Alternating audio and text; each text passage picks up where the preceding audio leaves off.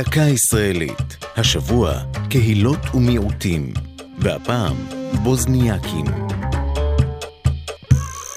בין ימיה של קיסריה כעיר נמל רומית מפוארת, לבין היותה כיום יישוב יוקרתי ועמיד, משתרעת תקופה ארוכה שבה עמד המקום בשיממונו. במשך שנים רבות הייתה קיסריה דיונות חול וחורבות עתיקות. עד לבואם של הבוסניאקים. זו קהילת מוסלמים בוסנים ממוצא סלאבי שחיו באזור בוסניה-הרצגובינה בחבל הבלקן.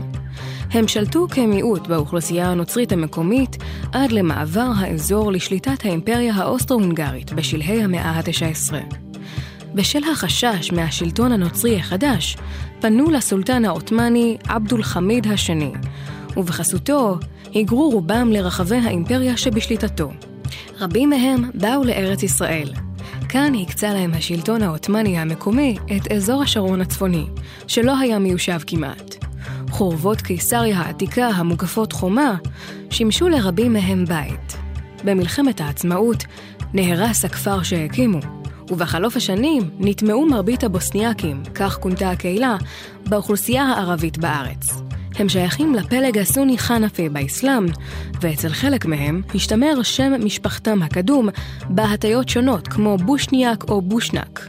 כיום מתגוררים צאצאי הבוסניאקים בכפרי ערבים בגליל ובשומרון. זו הייתה דקה ישראלית על קהילות, מיעוטים ובוסניאקים. כתבו יעל צ'חנובר ויותם פוגל, ייעוץ הדוקטור מרדכי נאור, מפיקה אור זועי סולומוני.